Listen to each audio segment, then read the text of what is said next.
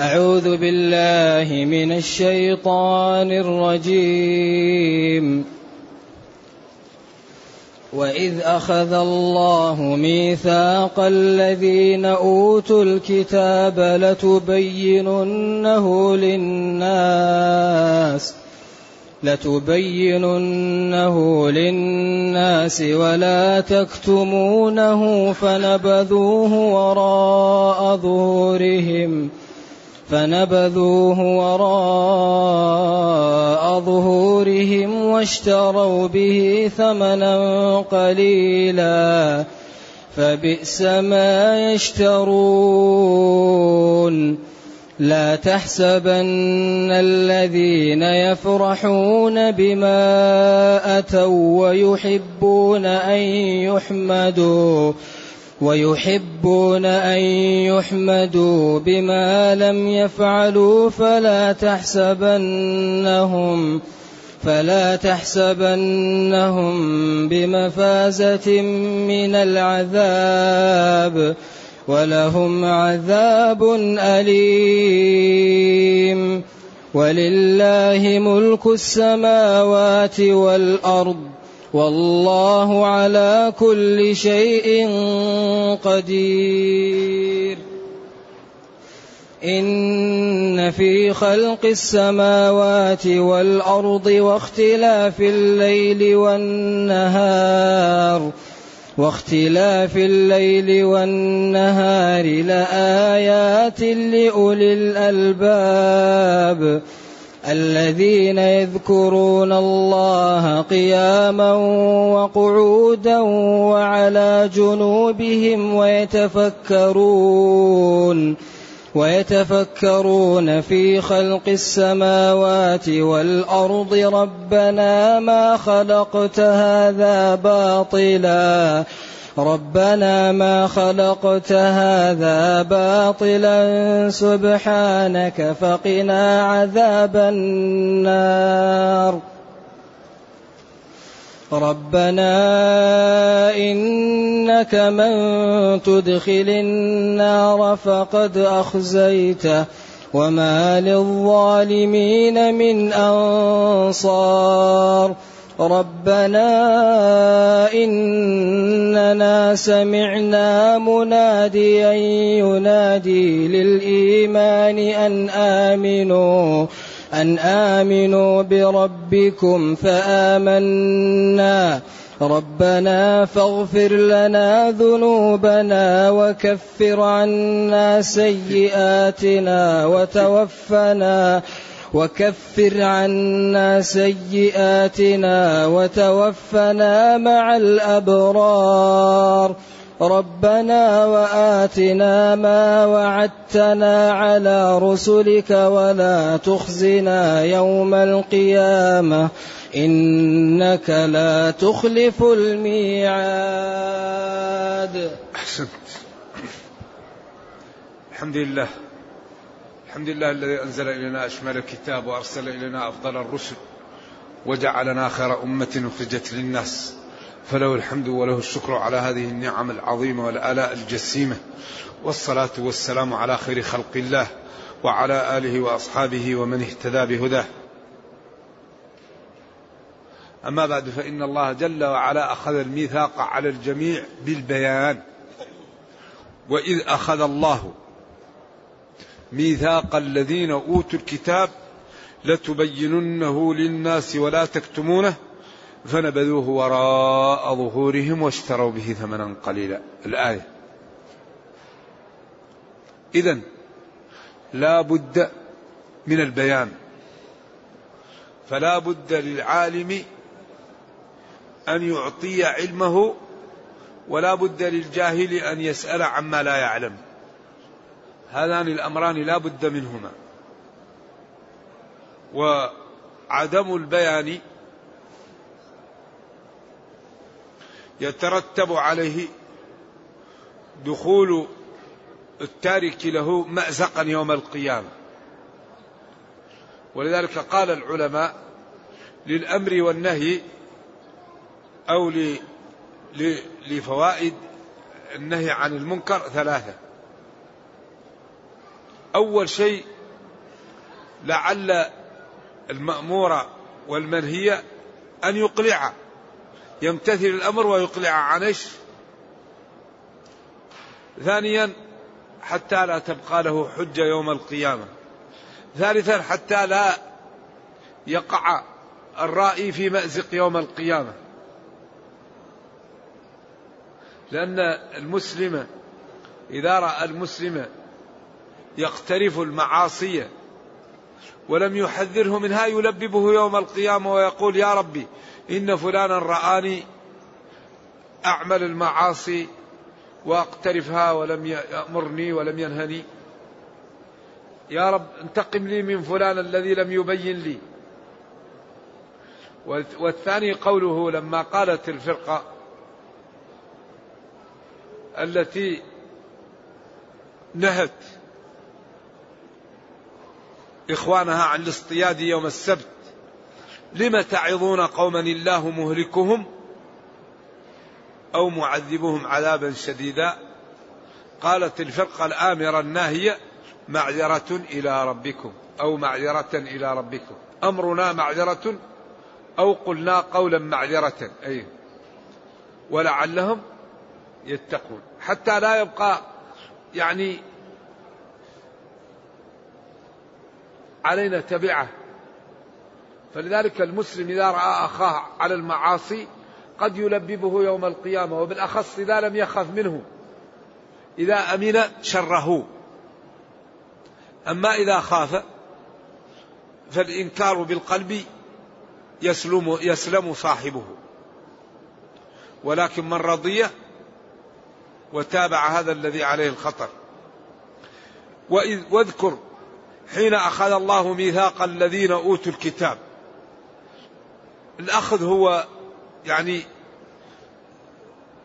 التناول والعمل.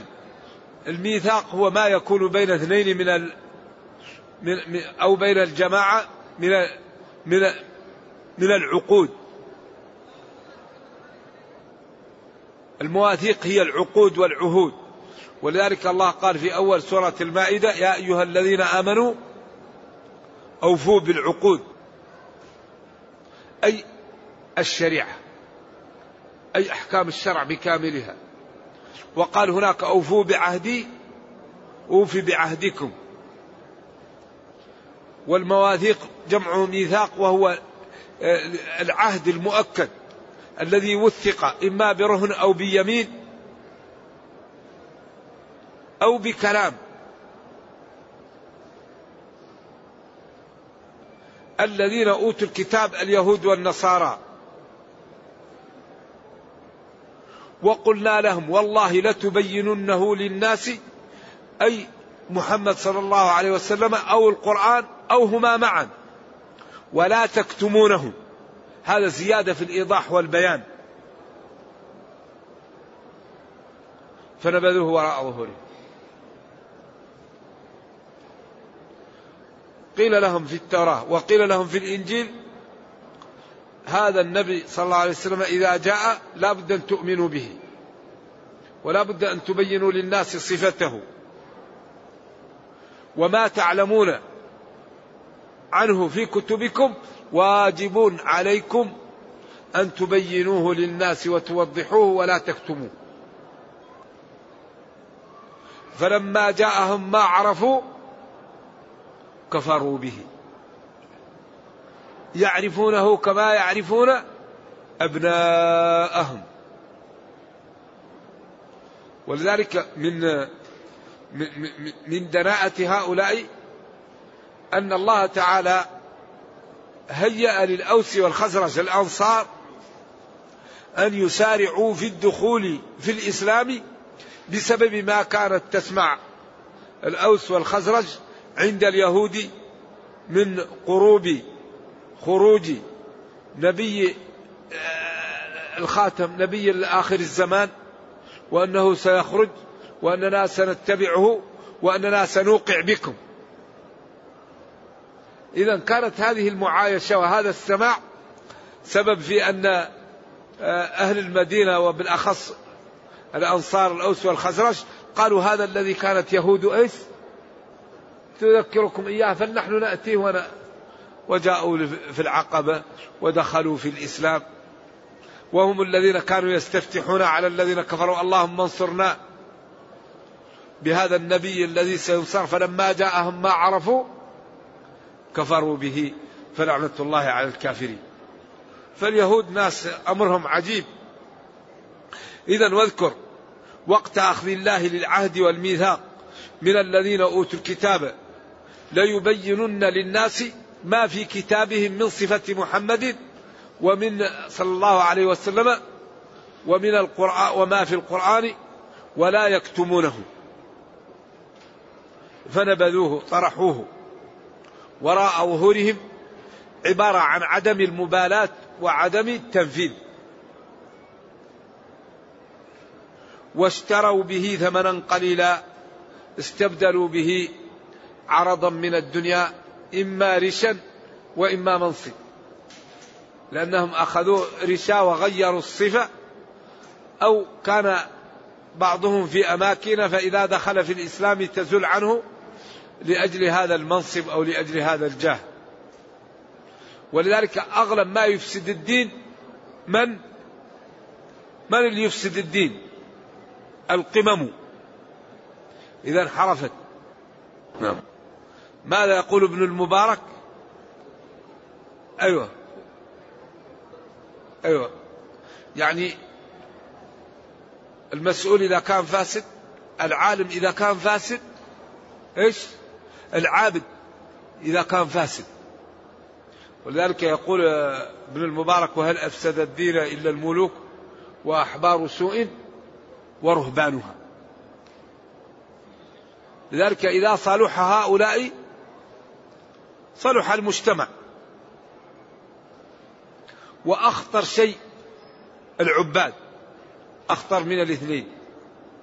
لأن العابد يغتر به الناس لأنهم يروا عبادة وصلاة وتنسك.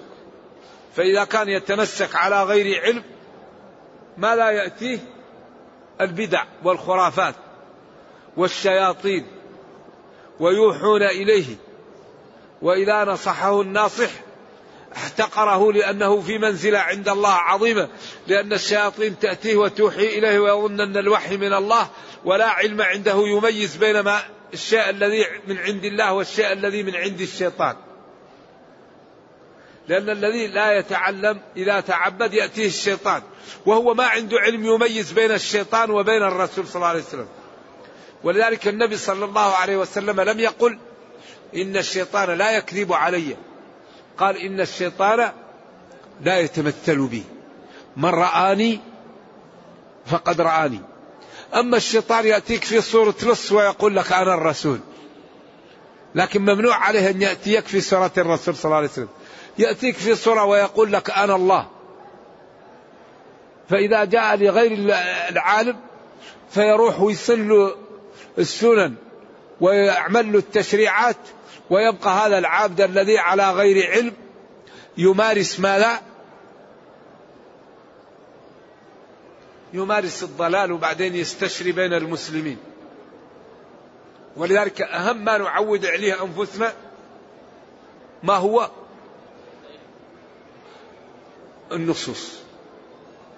أهم شيء نتعود عليه النصوص. ولو علمك قليل. ولو علمك قليلا. النصوص مباركة. فالمسلم إذا عود نفسه على النصوص استنارت. قريحته. وأصبح حياته فيها البركة والنور. أما إذا قال قال فلان وقال شيخي وقال جدي وقال عندنا في المذهب أو الذي علمناه. لا لا العلم قال الله قال رسوله. العلم قال الله قال رسوله. اتبعوا ما أنزل إليكم. فإن تنازعتم في شيء فردوه إلى الله والرسول. تركت فيكم ما إن تمسكتم به لن تضلوا بعدي. كتاب الله وسنته شوف ما قال مشايخكم ولا قال آباءكم ولا قال مذاهبكم. تركت فيكم ما إن تمسكتم به لن تضلوا. كتاب الله وسنة. والإنسان إذا كان صاحب فهم وعلم ينظر في الأدلة وفي أقوال العلماء ويختار ما يراه راجحا. وإن كان من غير أهل العلم يسأل علماء عصره وينظر في من هو أكثر علما وورعا فيسأله ويقول له ما يشكل له لأن الله يقول فاسألوا أهل الذكر ولا يخلو أن يكون الإنسان متعلما أو غير متعلم. فإن كان متعلما نظر في الأدلة واختار ما يراه راجحا. وإن كان غير متعلم سأل أحد العلماء ويقول له الحق. ولذلك هذه المذاهب الذي تقال المذاهب لا تقال للنصوص. وإنما المذاهب جمع مذهب وهو ما يسير إليه الإمام في استنباط الأحكام فيما لا نص فيه. المذهب هو اجتهادات الأئمة فيما لا نص فيه. أما النصوص فهي اتباع النصوص اتباع. لذلك كل واحد من الأئمة الأربعة يقول إذا صح الحديث فهو مذهبي. إذا رأيتم النص فارموا بقولي عرض الحائط. كل كلام منه مقبول ومردود إلا كلام النبي صلى الله عليه وسلم. أحمد قال لهم لا تطلبوا ما قلته بل أصل ذاك فاطلبوا. انظروا من أين أخذنا فأخذوا. ولذلك من أكبر أسباب ضعف الأمة وتعويقها في العصور المتأخرة الاستغناء بالمذاهب المدونة عن الوحيين. لأن الفقه الإسلامي صابته شيخوخة مبكرة. ولذلك كتاب الفكر السامي للحجاوي ذكر طرفا من ذلك. الفكر السامي في تاريخ الفقه الإسلامي. للحجاوي. هذا ذكر طرفا من هذا والمشكلة أن المسلمين تركوا الوحيين في العصور المتوسطة واستغنوا بها بالمذاهب المدونة عن الوحيين. فسبب ذلك ضعفا وتقويضا شديدا. لا زالت الأمة إلى الآن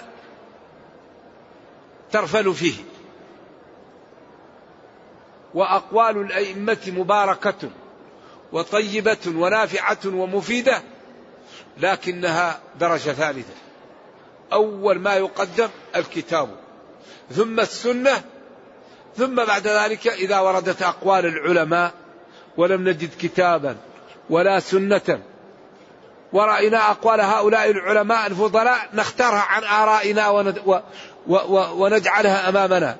أما نقدمها على النصوص فهذه مشكلة. لذلك الوحي فيه نور. الوحي فيه حياة. الوحي فيه إعجاز الوحي فيه عصمة. أما أقوال العلماء فأكثر ما يقال فيها إنها صح. لكن النور ما هو في غير الوحيين العصمة ما هي في غير الوحيين. لذلك ينبغي أن ننضوي تحت النصوص ولكن نستعين بأقوال العلماء في فهمها ولا نهجم عليها إلا بعد أن نأخذ العدة لها. لا نهجم على النصوص إلا بعد أخذ العدة. ونتعلم ونعرف أقوال العلماء وأين ذهبوا وعند ذلك نرجع إلى النصوص ونكون عندنا نور وعندنا إبداع وعندنا نضج وعندنا إنقاذ لهذه الكرة الأرضية التي لو لم يتحرك لها المسلمون لكثير من أهلها دخل النار. أما إذا نشط المسلمون وتحركوا وأظهروا للناس جمال هذا الدين في حياتهم وبينوا إعجازه وجماله وحسن ما يدعو إليه.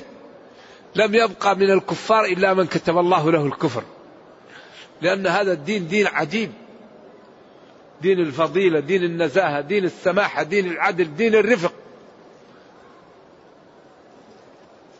إذا لا بد من البيان. لا بد من البيان. وإذ أخذ الله ميثاق الذين أوتوا الكتاب. أخذ الله المواثيق والعهود على أهل الكتاب ليبيننه للناس. ما جاء في كتابهم في شأن محمد صلى الله عليه وسلم وفي شأن القرآن وفي شأن أمته. وأنهم لا يكتمون شيئا من ذلك. فلم يفعلوا ذلك وكتموا ورموا بما أمرهم الله به عرض الحائط وجعلوه وراء ظهورهم فحلت عليهم ما لا العقوبة في الدنيا والأخرى. واستبدلوا به ثمنا قليلا. إن كثيرا من الأحبار والرهبان ليأكلون أموال الناس بالباطل ويصدون عن سبيل الله.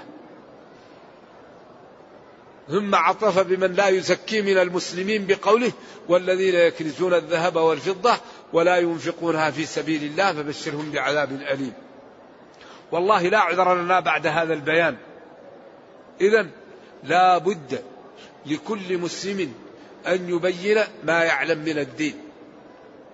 بلغوا عني ولو آية. بعدين قال فرب مبلغ أو عام سامع.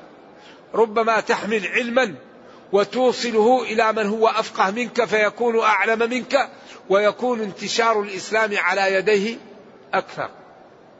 اذا لا بد من البيان. ولكن هذا البيان وهذه الدعوة لا بد أن تكتنفها شروط. الشرط الأول لا بد من العلم. لأنك إذا لم تتعلم تجعل الباطل حقا والحق باطلا. ثانيا لا بد أن, أن تعلم الناس بالرفق وأن ترتكب في ذلك أخف الضررين. إنسان لو قلت له صلي يسب الدين.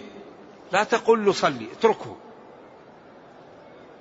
إنسان لو قلت له صم يكفر لا تقل له صم. إذا أمرت بمعروف وكان هذا الأمر يأتي بمفسدة أعظم اتركه.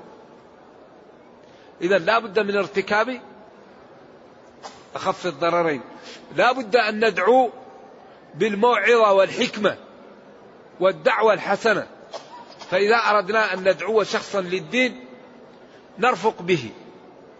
فلا نعنفه ولا نحتقره ولا نزدريه ولا نسبه. وإنما نقول له يا عبد الله هذا الذي تفعل يضرك في دينك ودنياك لأن الله تعالى كريم وقادر.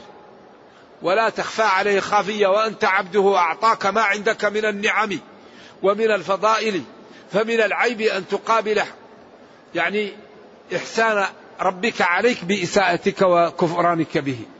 وأنا هذا لا أقوله لك نصحا لك. فإن لم يقبل لا يكون بينك وبينه مشاجرة. أما إذا قسوت عليه فربما قابل القسوة بقسوة أخرى فلا تصبر فتنقلب الدعوة إلى معركة وإلى مضاربة. والذين يقومون بالدعوة لا بد أن يصبروا للناس. الذي لا يستطيع أن يصبر ينكر بقلبه. لأن الذي يباشر الدعوة لا بد أن يناله بعض الشيء. ولذلك قال ورقة بن نوفل للنبي صلى الله عليه وسلم ليتني فيها جذع إذ إيش؟ أخرجك قومك. قال ومخرجيهم قال نعم. لا يأتي أحد بهذا الدين إلا عودية. وقال لقمان لابنه وأمر بالمعروف وانهى عن المنكر واصبر على ما أصابك.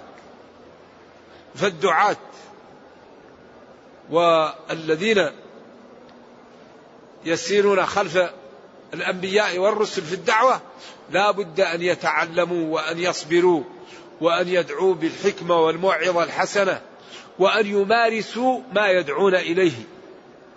لأن الذي يدعو إلى ما لا يمارس يكون ذلك سببا في خفته عند الناس وازدرائهم به.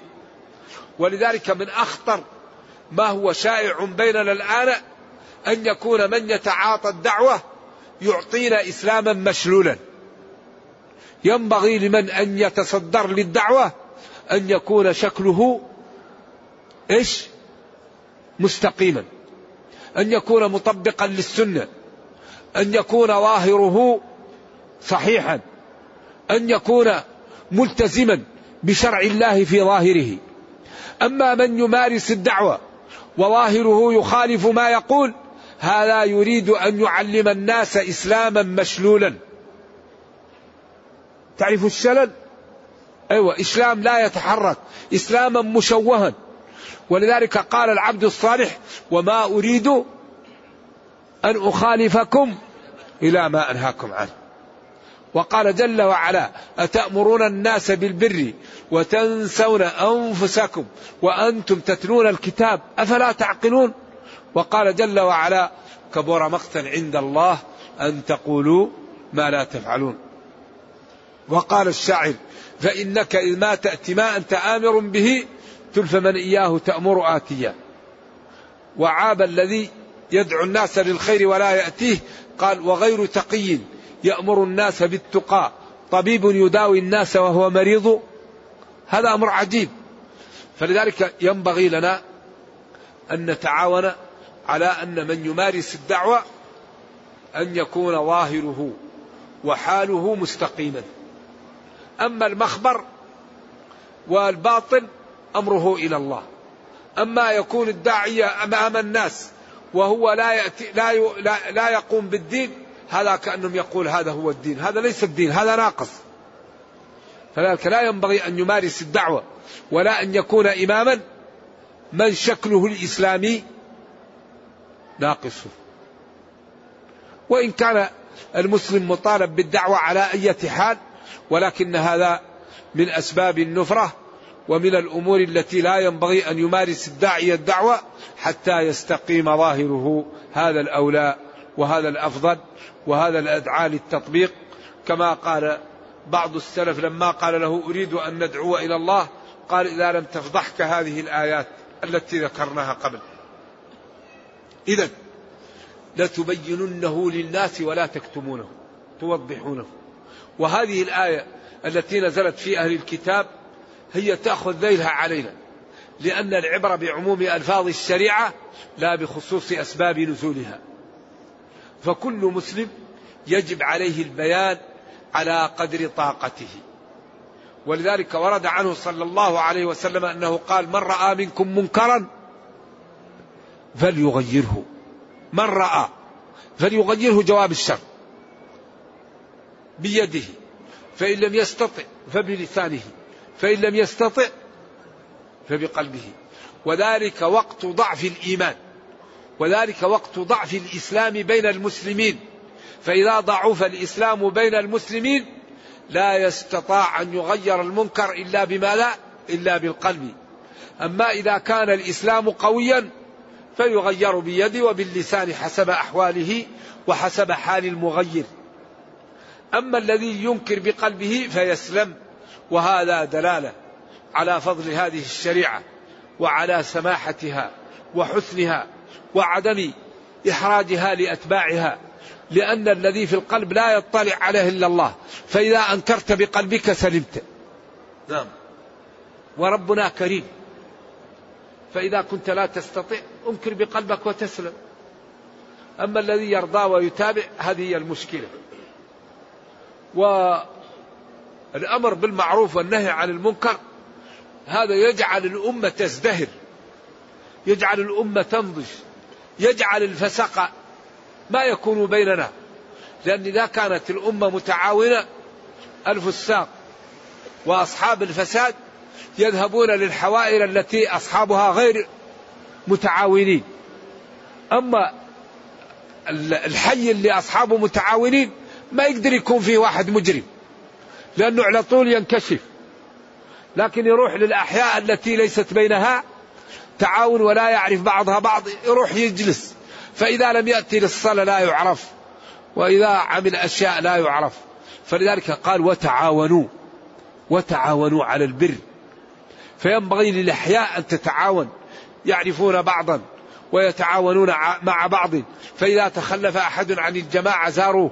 وعرفوا هل مريضا أو عنده مشكلة. فإذا تعاون الناس يعني قوي الدين. أما إذا لم يتعاونوا دخل بينهم أهل الفساد وأهل الضلال فسبب ذلك ضعفا للمجتمع وتقويضا للدين وللمصالح فيه. ثم بين وخوف جل وعلا بقوله لا تحسبن الذين يفرحون بما أتوا ويحبون أن يحمدوا بما لم يفعلوا. فلا تحسبنهم بمفازة من العذاب ولهم عذاب أليم. هذه الآية للعلماء فيها قولان مشهوران. القول الأول أن النبي صلى الله عليه وسلم سأل بعض أهل الكتاب عن بعض المسائل وأفتوه بخلاف الواقع فظنوا أنهم قالوا له ما يرضى بهم عنه واستحمدوه بذلك وهم كذبوا فيما قالوا. الثاني أن هذه نازلة في المنافقين والمتخلفين عن الغزوات وأنهم كانوا إذا سافر النبي صلى الله عليه وسلم تخلفوا عنه فإذا جاء قالوا له كنا لعذر وكانت عندنا مشاكل. و لم لما لما قال لهم لما تتخلفون؟ قالوا لأننا حصل لنا وحصل لنا ويفرحوا بذلك ويستحمدوه. فلا تحسبنهم فلا تظنهم بمن آوى بعد عن العذاب.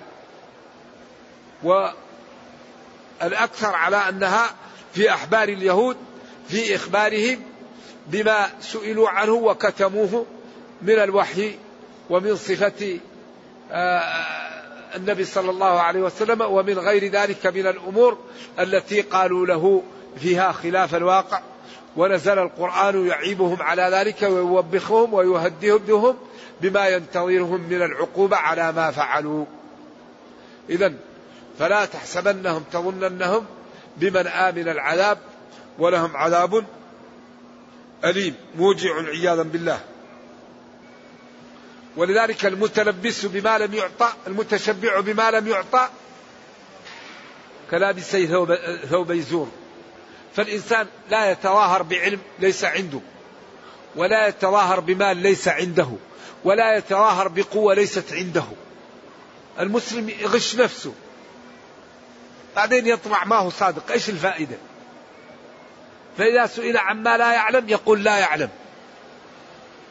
ويعيش حياته الطبيعية ولا يتكلف. وما أنا من المتكلفين. فإذا عاش المسلم مع إخوانه من غير تكلف أحبهم وأحبوه. وإذا تكلف بعد ذلك يعجز. فينفر من إخوانه وينفرون منه. لذلك ينبغي للمسلم أن يعيش على قدر حاجة حالته. فالذي يتظاهر بما ليس عنده كاذب. وإذا تستر سيفضح. مهما تكن عند امرئ من خليقة ولو خالها تخفى على الناس تعلم. كل إناء بالذي فيه ينضح. فلذلك ينبغي للإنسان أن يعود نفسه على الصدق وعلى وعلى الصراحة وعلى السماحة وعلى أخذ الأمور بالرفق ويأخذ من إخوانه ما يستطيعون. أنت تحب أن تصوم وتقوم الليل وتجتهد لك ذلك. لا تكلف الناس بما بذلك. الناس طالبها بما إيش؟ بما تستطيع. الرجل الذي قال آه الله بعثك بالحق. قال نعم. حديث الصحيحين. قال آه خمس صلوات كتبهن الله في اليوم والليلة. قال نعم. قال وصوم رمضان. قال نعم. إلى آخره. قال والله لا أزيد. فقال من سره أن ينظر إلى رجل من أهل الجنة فلينظر إلى هذا. وفي بعض الروايات والله لا أزيد ولا أنقص. فقال أفلح إن صدق. فالدين يسر والذي يعاب عليه ترك الواجب والذي يعاب عليه فعل الحرام. أما الأمور الأخرى هذا يرشد الإنسان. يا فلان قيام الليل فيه أجر يا فلان قراءة القرآن فيها أجر يا فلان الحركة في الدعوة فيها أجر يا فلان البذل ومساعدة الإخوان فيه الخير. يكون من باب النصح والإرشاد والتحفيز على الخير. أما الذي ينكر المنكر. المنكر ترك الواجب المنكر فعل الحرام. هذا الذي ينكر. لذلك لابد أن تكون النسب الإيمانية عندنا واضحة ونفرق بين الواجب وبين المندوب وبين المسنون وبين الفضيلة وبين المباح وبين الحرام. وبين المكروه. فتكون النسب الإيمانية غير مجهولة عندنا. حتى نضع الأمور في نصابها وحتى ندعو لديننا ببصيرة ونرفق بالناس. ما رأيت شيئا أنفع من الرفق. الرفق الرفق الرفق. والطيب يكرم لأنه طيب والبطال يكرم لما لا لإزالة البطالة عنه. فطالما استعبد الإنسان إحسانه. إذا كان واحد قريبك بطال اكرمه. أغدق عليه بالإحسان. وقل له يا فلان لا ينبغي لك هذا. هو على طول يقول لك حاضر. لأن الإحسان يفعل في النفوس فعل. لكن إذا كنت لا تكرم الناس وتقول له تعال صلي ما لا يقول لك؟ يقول لك كل شيء معلق برجلها لك دينك ولي دين ما لك شغل. روح. لأنك ما أحسنت إليه ولا أكرمته. وبعدين تقول له تعال صلي. لكن من يريد أن يدعو الناس يكرمها؟ يكرمها. يحل مشاكلها. الداعية يحل مشاكل الناس. أول إذا رأى فقير يواسيه إذا رأى مريض يعالجه. إذا رأى إنسان عنده مشكلة يساعده. بعدين يقول له تعال نصلي تعال نفعل يقول له حاضر. أما الدعاء إذا لم يحلوا مشاكل الناس الناس لا تقبل منهم. لذلك نبينا صلى الله عليه وسلم أول ما فعل ماذا؟ لما جاءوا مشتبين النمار. قال رحم الله امرأ تصدق من درهمه من صاعه من صاعه حتى جاء كوم واستنار وجهه وقال من سن سنة حسنة فله أجرها وأجر من عمل بها؟ إلى يوم القيامة. لا ينقص ذلك من حسناتهم شيئا. بعدين أعطاهم لبس وأعطاهم طعام وهيأ لهم. بعدين بدأ يعلمهم إيش؟ الدين. ولذلك الدين قبل أن يأمن الإنسان ويطعم لا يلتفت إلى الصلاة ولا يلتفت إلى الدين. الذي أطعمهم من جوع وآمنهم من خوف. إذا حضر العشاء والعشاء إيش؟ لأن النفس الإنسان خلق الإنسان ضعيف. لكن إذا طعم طعم وبعدين يدخل في الصلاة يجد الخشوع يجد الدين دين عجيب. هذا الإسلام راقي بشكل رقي رقي رقي في التعامل رقي في في التعامل مع النفوس الرقي في إزالة المكامن في النفس. لذلك كل قضية يتبعها حتى ينزع. ينزع الأمراض من النفوس حتى يترك النفوس بريئة وسليمة. شوف لا يؤمن أحدكم حتى يحب لأخيه ما يحب لنفسه.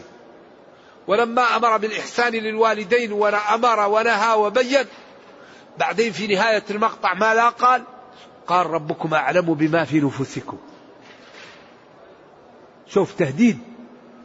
فلا تقل لهما أف ولا تنهرهما وقل لهما قولا كريما واخفض لهما جناح الذل من الرحمة وقل رب ارحمهما كما ربياني صغيرا ثم قال ما لا ربكم أعلم بما في نفوسكم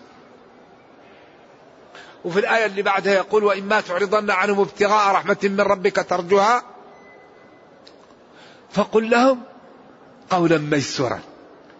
انظروا إلى الرقي في التعامل انظروا إلى الجمال إلى الحسن. فقل لهم قولا ميسورا. لا تقل له يا أخي روح أتعبتنا كم مرة جئتنا قل لهم قولا ميسورا. إن جاءت الغنائم إن جاءت إبل الصدقة إن جاء الخير أبشر بالخير. إن شاء الله.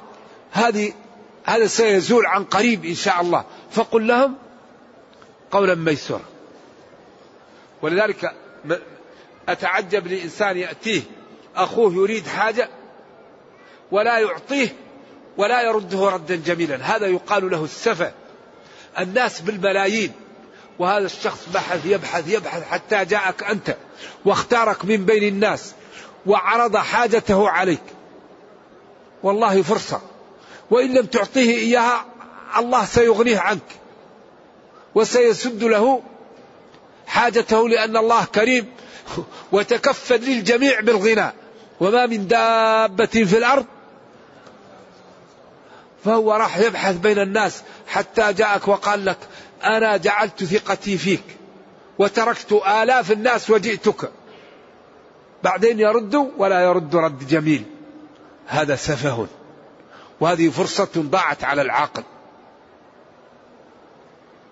ذلك ينبغي لنا لا نضيع الفرص. نفع الناس تعليم الناس إكرام الناس الرفق بالناس. افعلوا الخير. افعلوا الخير لعلكم تفلحون. كلمة طيبة قول طيب فعل طيب. لذلك هذا الدين لا ينتشر إلا بأخلاقه. الدين ينتشر بالسلوك. ولذا نحن في حاجة ماسة إلى أن نجد شرائح منا تظهر للناس جمال الدين في حياتها. وإن شاء الله أن هذه الشرائح موجودة لكن نحاول أن نكثرها. وأن نبرزها للناس حتى تكون قدوة في الخير وقدوة في تكثير النفع في هذه الأمة المباركة. إذا يقول جل وعلا فلا تحسبن تظن هؤلاء بمن أن من العذاب. المفازة تقال للمكان الذي لا ماء فيه ولا مرعى ولا سكن وسميت مفازة تفاؤلا لأنها من الفوز لأن الذي يقطعها يفوز بالحياة.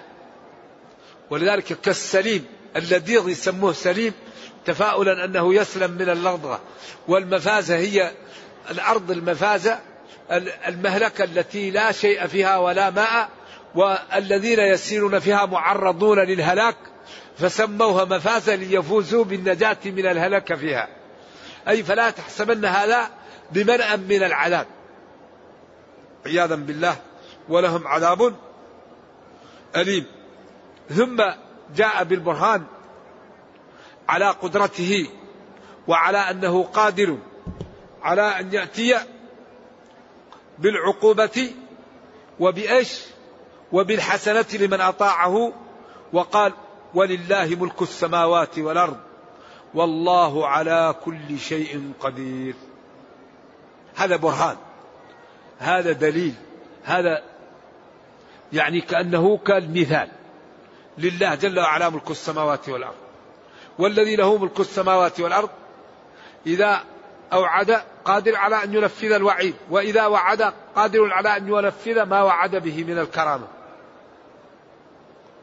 خلقا وقدرا وتصرفا والله جل وعلا على كل شيء قدير. ونرجو الله جل وعلا أن يجعلنا وإياكم من المتقين وأن يرينا الحق حقا ويرزقنا اتباعه وأن يرينا الباطل باطلا ويرزقنا اجتنابه وأن لا يجعل الأمر ملتبسا علينا فنضل. اللهم ربنا آتنا في الدنيا حسنة وفي الآخرة حسنة وقنا عذاب النار. سبحان ربك رب العزة عما يصفون. وسلام على المرسلين والحمد لله رب العالمين